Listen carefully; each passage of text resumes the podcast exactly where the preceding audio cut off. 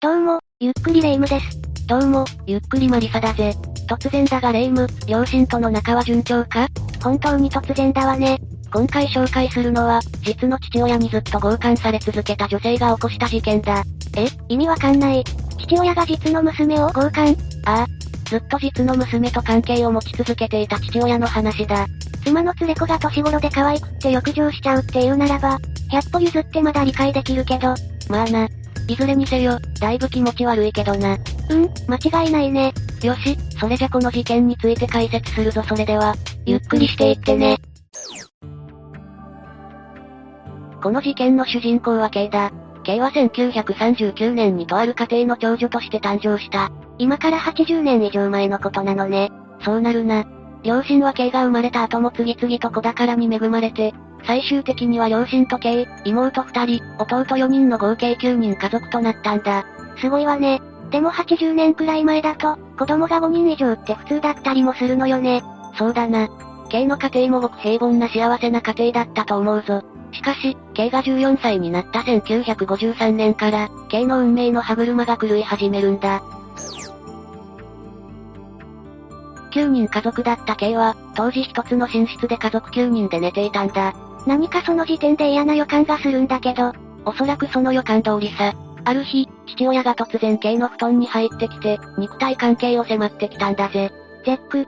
気持ち悪い。実の父親が娘に肉体関係を迫るだなんて生理的に気持ち悪い。それが普通の反応だよな。しかし K は驚きと恐怖で声が出せず、父親のされるがままになってしまったんだ。かわいそうに。本当に怖いと、悲鳴なんか出せないっていうものね。そうなんだよな。恐怖が頂点に達すると身動き一つ取れなくなってしまうからな。K もそういう状況だったことは想像に難くない。当然よ信じている父親が、急に男になっちゃうんだもの。そりゃ恐怖だわよ。その日を境に、父親は母親の目を盗み、K と関係を持とうとするんだぜ。気持ち悪い以外に言葉が見つからない。 K も抵抗できず、その関係は週2回は当然だったという。しかしそんな日々が K にとっては耐えきれるわけもなく、K は母親に、父親との関係を告白したんだ。そっか。K はお母さんに相談できてよかったね。しかしそんな内容を突然相談されるお母さん側の気持ちを考えると、それはそれでまた複雑な。本当だよな。元凶は気持ち悪いこの父親なんだがな。 K はお母さんに相談して、この諸悪の根源である父親から解放されたのかしらところが、こんな衝撃的な内容を相談された母親はまずショックを受けた。そして父親を問い詰めたんだ。そりゃ、内容が内容だけにお母さんのショックは計り知れないわよね。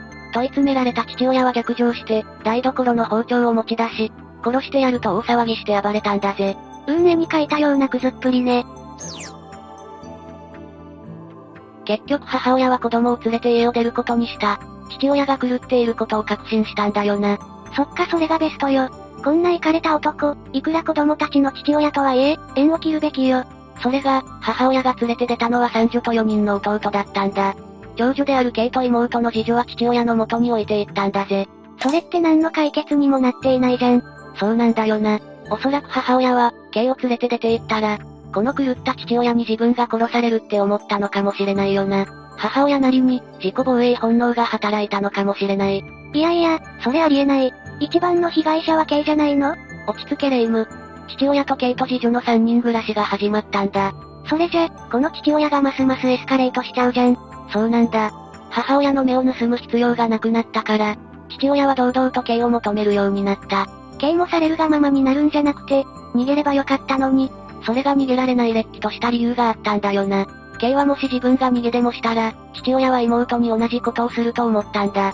それだけは決してさせられないと思って、身を挺して妹を守るために、自分が犠牲になり続けたんだぜ。なんて優しいお姉ちゃん。涙出てきちゃうよ。本当、けなげだよな。ますますこの父親が許せないぜ。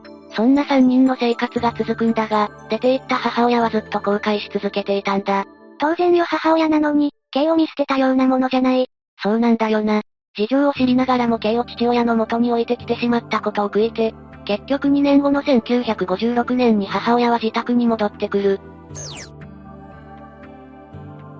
そうそれはよかった。戻った母親は、父親を四六時中監視するようになったんだぜ。当然よ狂った父親を見張らないと。 K に父親が近づこうとするたびに母親は立ちはだかったんだ。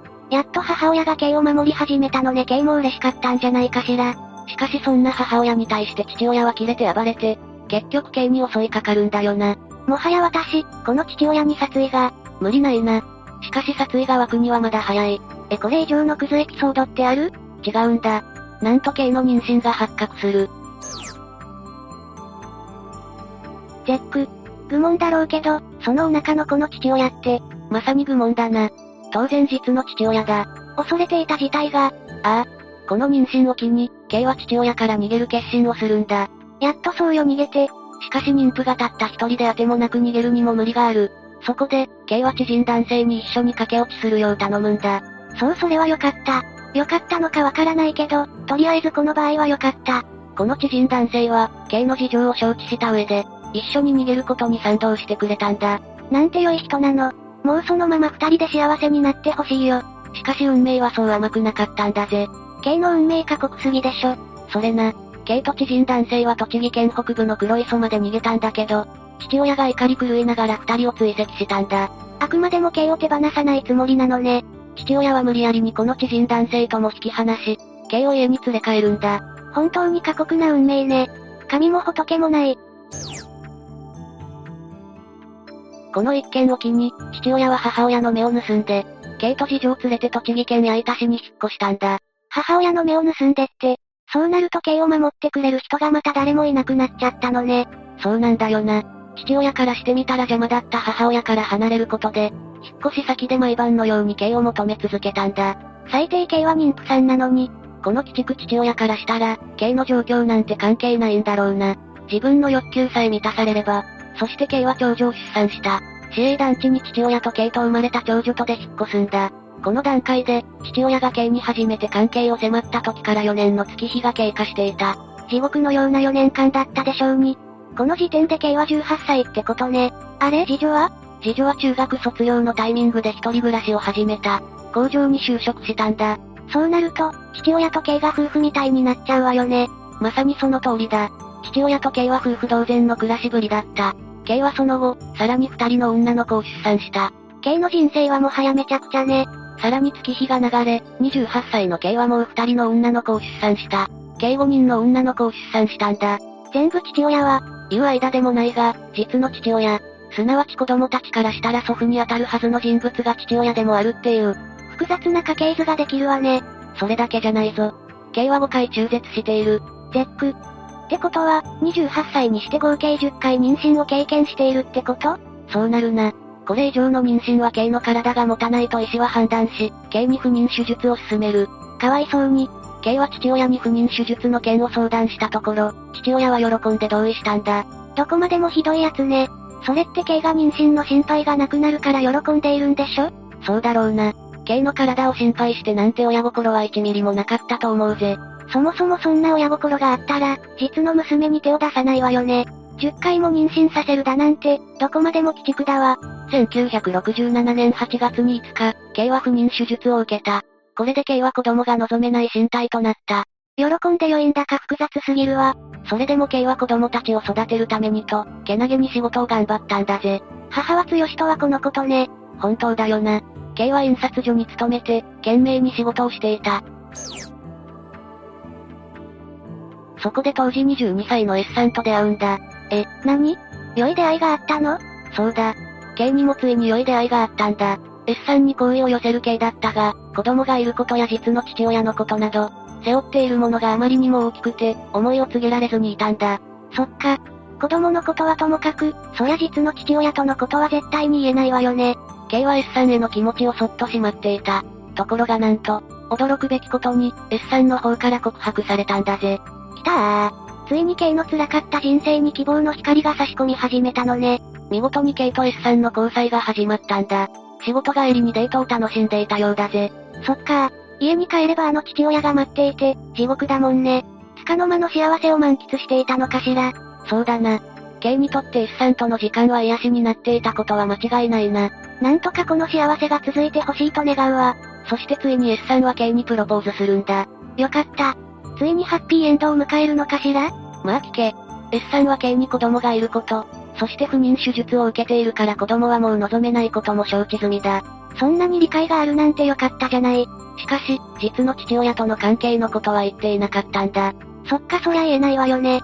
とりあえず K は S さんと婚約したことを、父親に報告する。うん修羅場の予感。予感的中霊夢は勘が良いな。いや、この流れは間違いないでしょ。やはり修羅場になっちゃったか。父親に婚約を告げると、焼酎を一気飲みしてから、S さんを殺すと騒ぎ出したそうだ。まあそうでしょうね。以前も K が別の男性と駆け落ちをしようとしたら、大変なことになっちゃったものね。そうだな。今回も父親の激凛に触れ、大変なことになってしまった。だから K はやむを得ず一旦引いたんだ。結婚はやめると、本当に K は S さんを諦めちゃうのいや、あくまでもこの父親を黙らせる作戦さ。この裏で、K は S さんとの駆け落ちを目論むんだぜ。もう駆け落ちしかないわよね。そうだな。この父親が K の結婚を許すなんてことは、絶対にないだろうからな。この一件の翌朝、K は職場に電話をするんだ。S さんに駆け落ちをしようと持ちかける。いいね、早く。早く二人で逃げて。まあ落ち着け。その電話を受けた S さんはすぐに駅に向かったんだ。しかし、いくら待っても K は現れなかった。これまた嫌な予感。まさか K は父親に見つかったのそうだ。荷造り中にタイミング悪く父親に見つかってしまったんだ。で、K は父親に襲われる。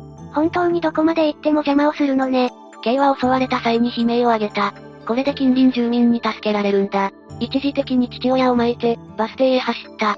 しかしバスが来る前に父親に追いつかれてしまい、結局 K は家に連れ戻されたんだぜ。運命があまりにも残酷すぎて、バスさえ来ていれば、どこまでもこの父親が追ってくるからな。もはや執念を通り越しているぜ。結局 S さんとは会えなかったのね。そうだ。しかもその間に職場の人が S さんに、K と父親との関係をばらしてしまったんだぜ。え、それって K が S さんにとにかく隠したかった事実だよねそりゃそうだろうな。まさか K の子供が、K と実の父親との間に、生まれた子供だなんて知ったら衝撃を受けるだろうな。婚約も破談。ああ。S さんは K との結婚を諦めたんだ。 K にも S さんにも罪はないとはいえあまりにも非常だわ。父親のせいでめちゃくちゃね。この一件の数日後にあたる10月5日、父親は酒に酔った勢いで K を襲うんだ。もう K にとっても日常茶飯事だったでしょうね。辛かったでしょうに。しかしこの時ばかりは、K は父親を拒絶したんだ。そうよ拒否しなきゃ意思表示は大切だからね。そうするとまたこの父親は暴言を吐くんだよな。出ていくなら、出ていけどこまででも追っていくからな子供たちは始末してやるぞ。ちょっとやめてマジ怖い。言っちゃいけないラインをとっくに超えてるわ。そうなんだ。父親のこの発言で、K の中の何かがプツンと弾けたんだ。どういうことまさか、そうそのまさか。K は父親を押し倒し、首を絞め始めた。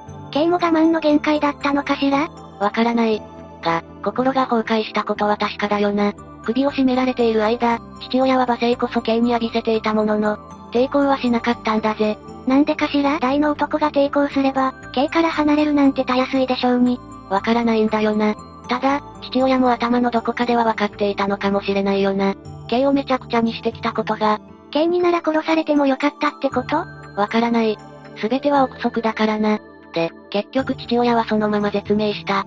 K はそのまま近所の店に行き、父親を絞め殺したと告げたんだ。そっか。